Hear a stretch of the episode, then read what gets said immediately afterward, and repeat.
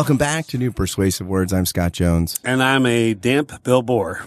Damp. Yeah, you came back from vacation to a wet house. Yeah, the pipes burst. And it's, uh, you know what? That's kind of, it's an apocalyptic event. And that, and, uh, so, so any rate, yeah. But it was, um, but working with some great people. I should plug them. I will plug them. I don't have their card right now, but a great adjuster and uh, great cleanup crew. You don't hear many people talk in sentimental terms about their insurance adjuster. Well, no, it's not the it's not front of the insurance company. We went and got we got an outside guy, so who's going to actually fight the insurance company for it? By the way, I just got a message come up on our Facebook Live that Jeffrey Carter loves the warm up. So we thank you, thank Jeffrey, you, Jeff. for yes, thank for you, Jeffrey. for that. Uh, so Bill, today we're going to talk a little bit. So we had a kind of hybrid idea. First, it's interesting that Bill Gates had his first, um, his first kind of debut as a magazine editor in the new uh, issue of Time. I heard he needed the work. Exactly. exactly.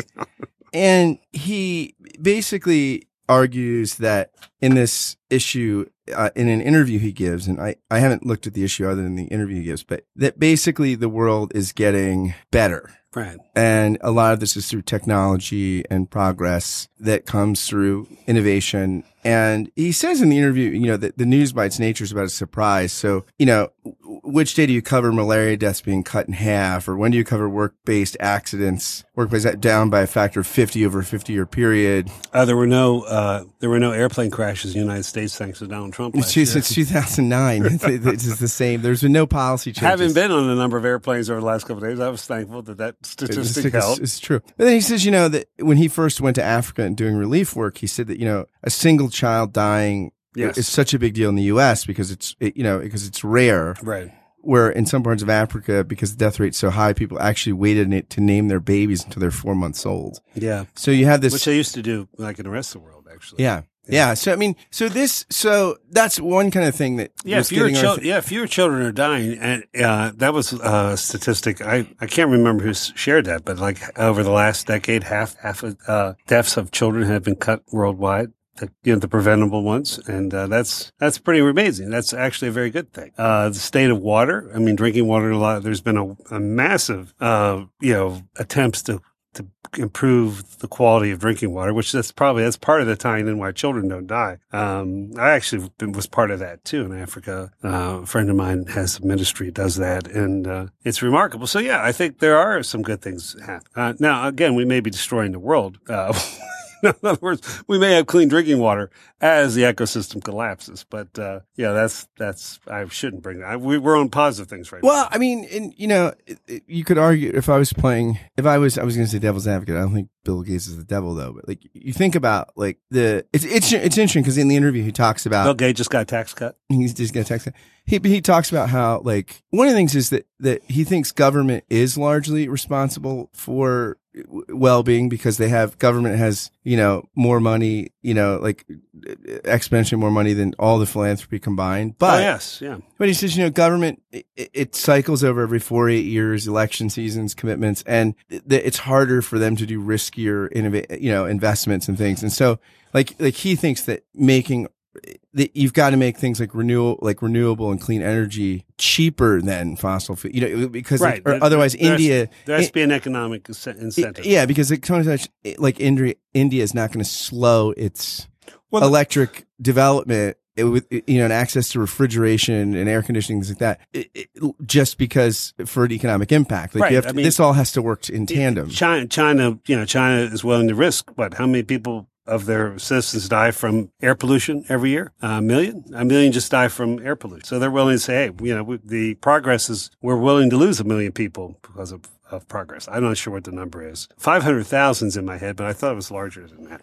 So yeah, I mean, that, and, again, that's uh, I think that's true, particularly which kind of ties into the Milbank thing you were going to mention about liberalism and capitalism, how they, you know, liberalism, capitalism, democracy, the kind of three mythical creatures that work together, and, and in reality, that's that's that is part of how that works. So if we had Bill Gates as being the, the with with a sort of let's say chastened or cautioned or realistic optimism about the state of the world where we're going, it's fair to say John Milbank is a counter opinion. he would be a counter opinion to the. Uh, so and for those of you that we should fill them in who John Milbank John Milbank is the founder of the Radical Orthodoxy Project. You're right. Uh, or one, of- yeah, one of the central, he- Catherine Pinnock and yeah, um, he Pickstock. Pickstock. It was uh, funny because Peter Leithart was was interviewing William Cavanaugh once. He says, you know, John Milbank says you're part of the radical orthodoxy movement. Would you say? He's like, Cavanaugh goes, movement. I thought it was a book series.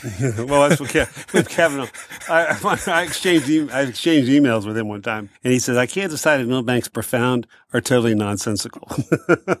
He's not the first person to, but I, I found some. I mean, Milbank has some very. Even there's just some phrases that make you think. Theology and social theory is one of the most, the boldest theological endeavors of the past, like, It is. decades. You know, I mean, it's, it's, and he's, you know, a polymath kind of guy. And the weakness or the, the, the problem with that in an age of specialization is you go to the American Academy of Religion, somebody's going to say you got a footnote about the 14th century wrong or something in the eighth. There's some Hegel specialist just, you know, I mean, so, uh, Paul, you're always, Right. subject to that kind of criticism if you do bold, audacious, and ambitious Right. projects. But but he has a new book out that Rowan Williams has reviewed in the New Statesman, and the book is called "The Politics of Virtue: Post Liberalism and the Human Future." By it's co-authored uh, Milbank and Adrian Pabst, Mhm. and it's 418 pages and 24.95 in pounds. So I don't know if that's more than dollars. Right? That's It's like- more than dollars. it's like Yeah, a that's about- $50 that's book. About a fifty dollar book, depending on the. We'd be glad to review it on the podcast if you send us a free copy. Uh, but I'm sure we won't do as good a job as Rowan Williams. But right. No, I think yeah, that's. It's fine. We'll try to fill in the spots that Rowan missed. exactly. I mean, but you know, I mean, it's interesting, and the sense of the review, which we'll put in the show notes, that that there that basically, I think it's fair to say Williams finds Milbank and Pabst's insights about the meta crises, like Mhm. uh, uh, the nature of and, define that for Uh, you know, like, basically we've got problems with our politics. Like, Right. like, uh, is, are, is the politics of li- liberalism giving way to the tyranny of the majority? Right. Like, Right. so, you know, this is, even we've talked about that in a previous podcast. Uh, there was a great article last year about um, what happens in late republics from uh, from what happens in late democracies from Plato's Republic. There's right, right. Oh, yeah. Oh, that, yeah. and- It's and- prescient. It's and- prescient. And if and as you read it, you go, yeah, yeah, Yeah. This is where we're yeah, at. Yeah. that's where we're at. Yeah, And you think about, I mean, this is, you know, this is something we take for granted, but there's a difference between democracy and a liberal democracy. Cause when we say liberal democracy, we, you know, we're using kind of old school enlightenment shorthand for there are certain inalienable rights that if 100% of the people want to make this law, you can't make it if it impinges on certain dignities of an individual. Right. That, that there's so, so that's we're why. not talking about Putin democracy, Right, or, or even the Arab Spring, right? Right, like right. you overthrow a dictator, and people actually get less rights because the people vote. You know, in certain places like Egypt, you might yeah, they vote for totalitarian. you, you vote for the Muslim Brotherhood and say so. So uh, uh, I would argue maybe the Muslim Brotherhood was better than what we have there now in Egypt. There was the Mother, Muslim Brotherhood was more democratic than what's there now. yeah, I mean, the question is is is uh, was is it more modern? So there are certain kind of modern liberal values, Right. and, and these are the tensions, right? Like Right. so, i i you know, with, with our democracy, is it is it just crass sort of uh, you know a mechanism for managing competing egoisms and there's not you know is, is there anything left Yes. of sort of right exactly i mean this would be the, and, Yeah. and capitalism you know of you know that that Milbank thinks that and Pabst obviously think that there's a reductive sense of value and Well, commodification was the natural play now? Capitalism is actually destroying the middle class. yeah Yeah, and I, that's and I again I, I just don't understand why people don't see that. Statistically, it's there, uh, and yet they continue to vote for people who are robbing their children and grandchildren of their future. Yeah, and the way it's interesting because the way Williams succinctly summarizes this. By the way, people can't see this if you're not watching our Facebook Live. My mother-in-law got me this excellent iPad stand, so my voice won't drop out when I'm reading because I can just look at it. But the the meta crisis that shapes all of this stuff, um, the, the crisis of liberal, liberalism, Williams says, you know, he summarizes the problem this way: since the early modern period, the characteristically Western intellectual perspective has increasingly assumed a schism between a meaningless natural order and an abstract human will that imposes meaning on the environment. So technological advance becomes, um, which is now highly sophisticated and flexible, he notes, becomes the tool for this imposition. And given that nothing has intrinsic significance, value comes from exchange. So what can be literally or metaphorically bought with something? What advantage will offer in a world of shortage and competition? Thus, capitalism is the natural partner for quote unquote liberalism. It embodies the endless negotiation of power in this cramped but essentially empty world and the process by which we seek to create value by gaining leverage over the other. And so Adrian Pabst writes that what this creates is that our humanity seems to be balanced between the purely animal and the, and the purely and arbitrarily artificial. Right. And from this flows, William says, all the ills of culture and, politics in our world. Well, and that's why a lot of people who are reacting to this are trying to bring back some sort of some things that are holistic, whether it be the food you eat, you know, even from farm to table, um, restaurants our sense of we need to make some connections. Um, so there are a lot of people who I think there are a lot of movements, a lot of different people, a lot of different groups, a lot of different spiritualities that are reacting against this. Whether you know uh, how successful that is, is is another question. You know, it's interesting to me that again, Christianity is kind of whatever branch of Christianity you're a part of. We've all kind of participated in this whole kind of the the road down this way. Whereas I think historically and biblically, Christianity has many more holistic offerings and a more integrated approach to, you know, all these things. I mean, I think about the Thomistic synthesis. Well, there are many Thomistic syntheses. It's not just, you know, faith and reason. And, you know, there are a lot of holistic spiritualities that are, um, that are offered out there. I was, you know, I've spent some time, you know, this was kind of a retreat for me as well. And I, and I had an opportunity to interact with people who are, are into a lot of alternative spiritualities. And the interesting thing as a church historian, almost everything they were interested in, you could find within the Christian tradition, but many of them felt they had to leave the Christian tradition in order to find them. And so I, I think that's, that's kind of the moment we are in right now where there are some, you know, what does it mean? You know, I mean, part of it is, um, it's hard not to be caught up in, uh, the fire and fury of this current time that we're, that we're in. um, uh, but you know, by the way, I don't eat farm to table poison. It's too easy to be poisoned. The farmers want to poison you. That's the greatest thing. That's why he, in other words, uh, this is my favorite thing of all I learned today. Donald Trump's antidote towards fear of being poisoned is that he eats at McDonald's because it's pre-prepared and they and they don't know he's coming, so he can't be poisoned. So it's it's kind of like a long it's a long poisoning. It's not a short. I love McDonald's. It's like uh uh uh oh gosh, uh, uh, George Carlin one time in his in his uh, one of his comedy routines, uh, the uh, you know American uh, Medical Society said that they've discovered saliva causes cancer, but only if it's swallowed in small quantities over a long period of time. I want to take a brief moment to ask you a quick question. Do you like this podcast? Do you enjoy it? Do you look forward to listening to it while you do a morning, afternoon, or evening routine, or while you're exercising, or while you're caught frustrated in traffic? Do you tune into it because of the conversations you find here? If the answer to the aforementioned questions is yes, or even just a solid maybe, would you do something for me? Would you consider becoming a Patreon sponsor of the podcast for just five bucks a month or more? It's for a good cause. You can help this podcast and one of the many others I do keep going, and you can help launch several other podcast projects I've got in the works. Being a Patreon sponsor is really just you being a patron of an art form you enjoy and are passionate about. So I invite you to be a patron through Patreon of this, which I think is an art form you're enjoying and will continue to enjoy. Again, any contribution is welcome, but for five bucks a month, you will get a shout out on the thank you roll call, which begins right now. Thank you, David and Winona Babico, Michael Butera, Peter Stegenwald, Samantha Blythe, Sari Graham, Jordan and Danny Morseberger, Josh Redder, Ellis Brazil, David Zoll, Jonathan Butrin, Ben DeHart, Stephen Rowe, Ben Crosby, John Snyder, and Charlotte Donlin. If you want to join these patrons through Patreon, just go to patreon.com forward slash Scott Kent Jones. Thanks again for listening, and now back to the show. Yeah, Malcolm Gladwell did in his revisionist history podcast does a whole episode about this guy that got basically the legislation, the, the movement to make everything the sort of non the tran the kind of fat that's not animal fat or whatever that's yeah, like the not, yeah. and like basically he's like the millennials who have never had the old school French fry that when you have them taste a French fry made in the old animal fat their mind is blown. Like they don't that like it's just amazing It's amazing. It's such a great podcast. Well, that's why. Why did all? Why did my grandmother's stuff all taste better?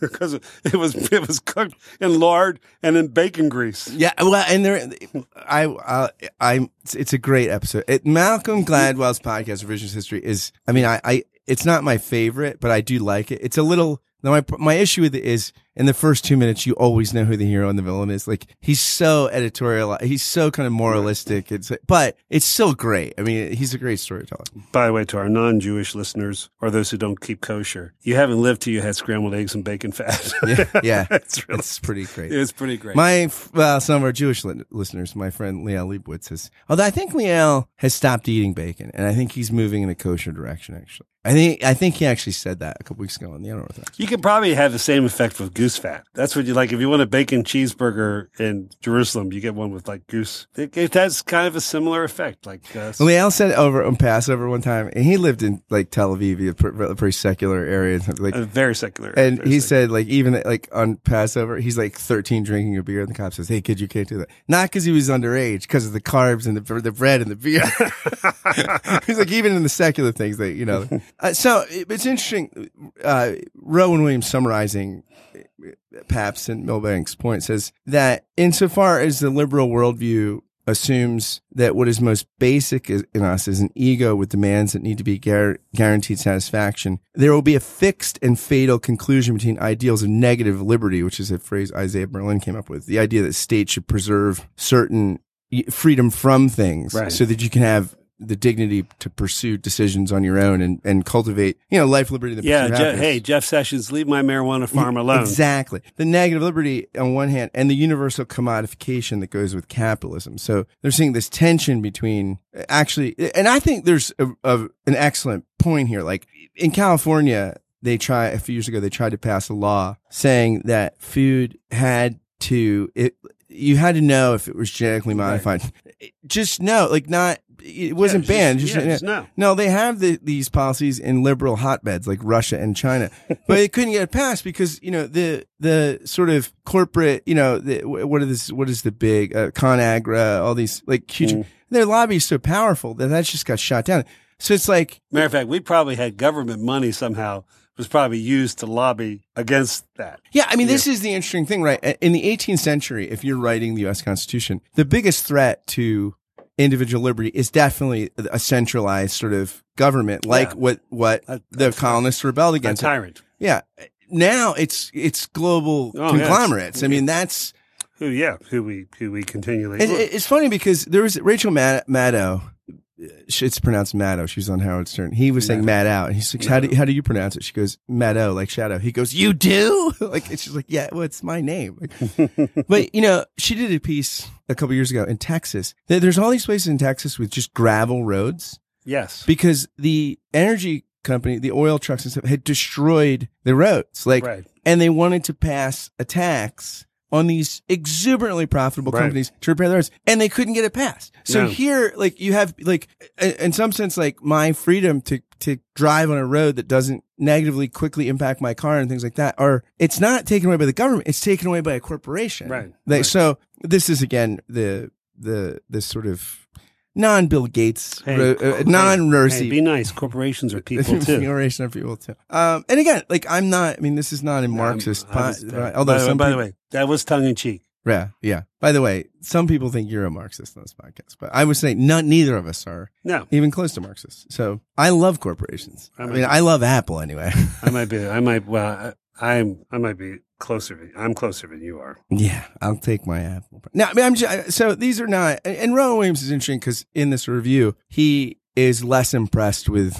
Who thinks we're a Marxist? I think S- Steve Lipless Oh, right. thinks Well, you're that- Marxist. the way that doesn't count. I mean, I mean, I think, I think, yeah. Well, that's the only one I can know. But, I mean, I mean, he thinks Mussolini's a little, a little too liberal. but yeah, I mean, Mussolini's a little too to the left for him. yeah. But anyway, So, all right, yeah. all right. I thought you were talking. I thought you were talking about like someone new. no, no, No, all right, all right. So, I mean, it's interesting. I mean, one of I've the, called a lot worse than that. one of the interesting things that Milbank and Pabst want a recovery of is things like guilds, like a more robust civil society that is in between the private family and the state and sort of, I mean, there are some interesting proposals for uh, humanizing our modern life that Williams finds you know salient and interesting. He also he also has some. some significant criticisms the romanticization of the British and Spanish empires Right. uh the kind of, the, kind of the this there's we, uh, I've actually started a local chapter of the Knights Templar. exactly the, the medieval kind of fetishism. I mean, there's a lot.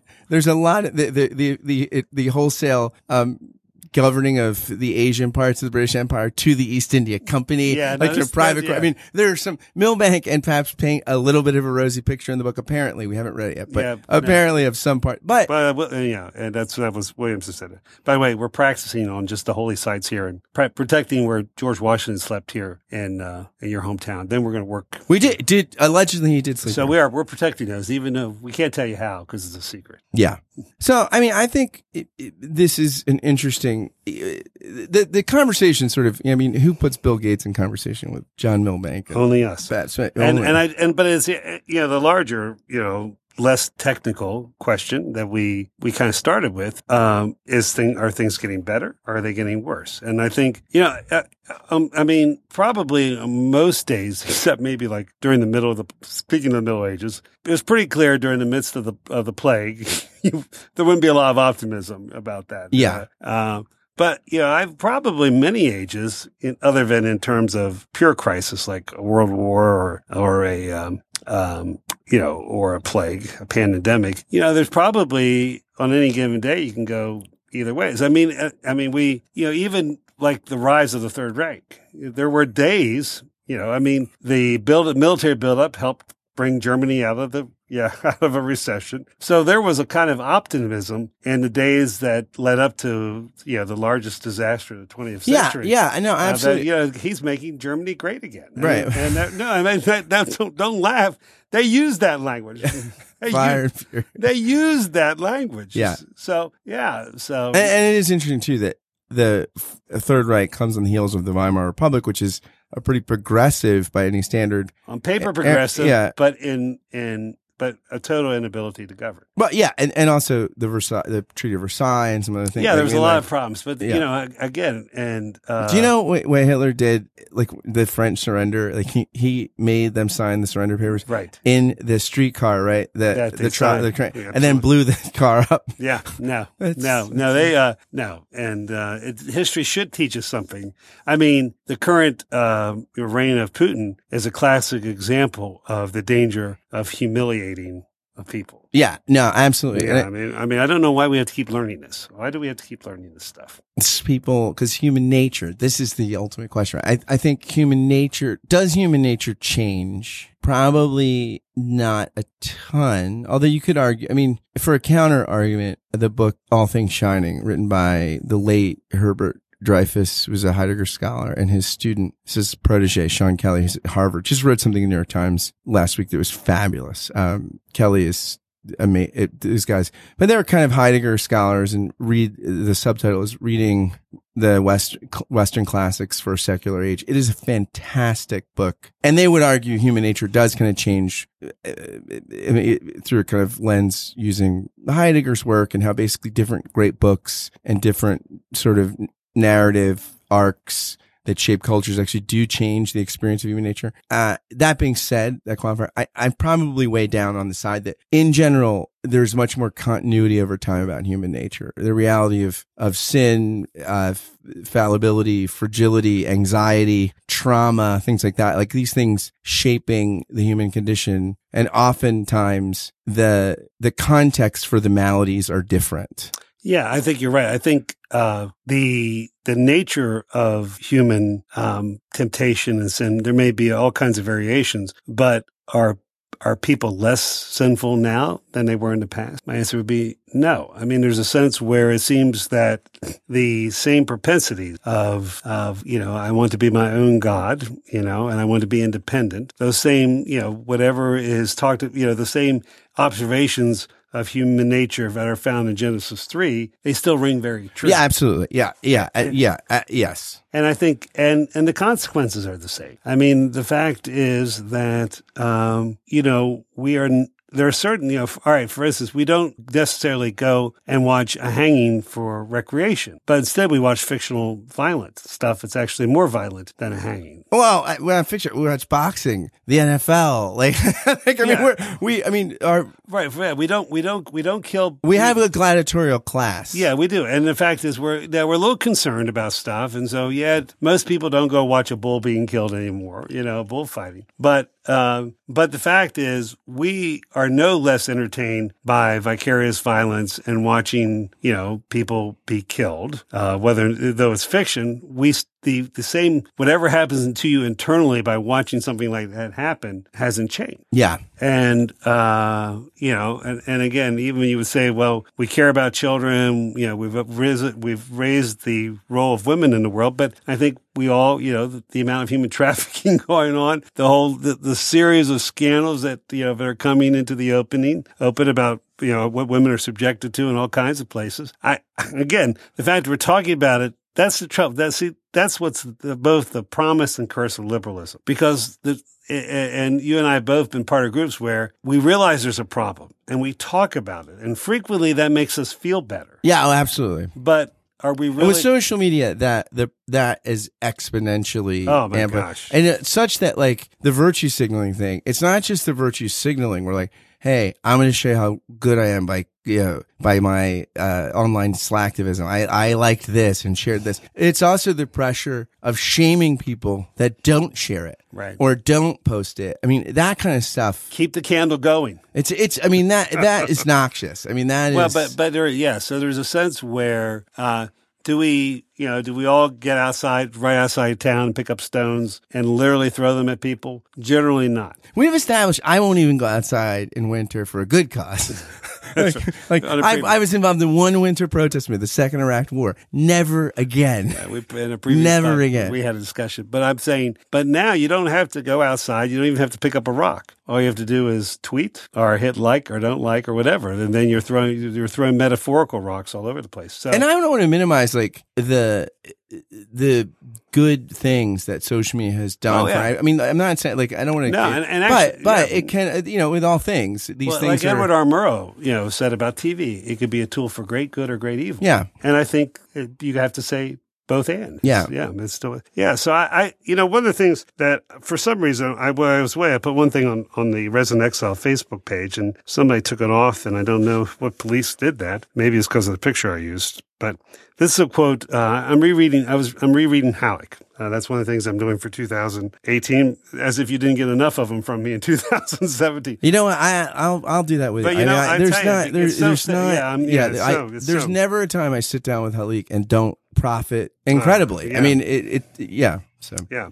But here, this is something he wrote in his first book, Night of the Confessor. I reject secular and pious optimism alike on account of both their naivete and their superficiality, and because of their unavowed striving to make the future and possibly God fit into our limited visions, plans, and perceptions about what is good and right. Whereas Christian hope is openness and a readiness to search for meaning in what is to come, I sense at the back of this caricature a cockeyed assumption that we always know in advance, after all, what is best for us. And I think that would be uh, Halik, who I think we both have said is one of the, the great speakers to the postmodern time. As a matter of fact, I ran into someone who is not particularly a Christian who loves him as well, um, a person from the Czech Republic. But Oh, um, wow. yeah, but um, I think you know this idea that we always know in advance what is best for us. Uh, certainly, I think would be part of the current stage we're in. And getting back to Genesis three, that seems to be what the priestly writers thought the source of the cause of a lot of malady in the human condition. yeah, it, it's interesting because I um and this is due to our my our, my conversation with uh with Glen Scrivener. I actually Christmas morning watched the the Queen's Christmas message, and I just watched the second season of The Crown, where they actually capture her first televised Christmas message, and she actually refers to it in the message in, in her and shows a young woman who gave, who they just about telling me. And the conclusion of the message, she, I mean, this is so moving, right? She mm. says, and we're still in Christmas tide, just why I bring this up Right, in the, in the, in the Halik thing made me think of this. Like she said, the custom of topping a tree also goes back to Prince Albert's time. For his family's tree, he chose an angel, helping to remind us that the focus of the Christmas story is on one particular family. For Joseph and Mary, the circumstances of Jesus' birth in a stable were far from ideal, but worse to come as the family was forced to flee the country. It's no surprise that such a human story still captures our imagination and continues to inspire all of us who are Christians the world over. Despite being displaced and persecuted through his short life, Christ's unchanging message was not one of revenge or violence, but simply that we should love one another. Although it's not an easy message to follow, we shouldn't be discouraged. Um, it inspires us and to be thankful for the people who bring love and happiness into our own lives and to look for ways of spreading that love to others whenever and wherever we can. It's beautiful. May God save the Queen, Yeah. and may God bless us all. Amen.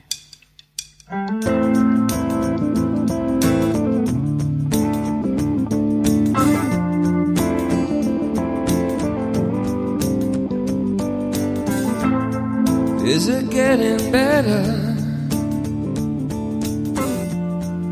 Do you feel the same? Will it make it easier on you now? You got someone to blame. You said one love, one life. When it's one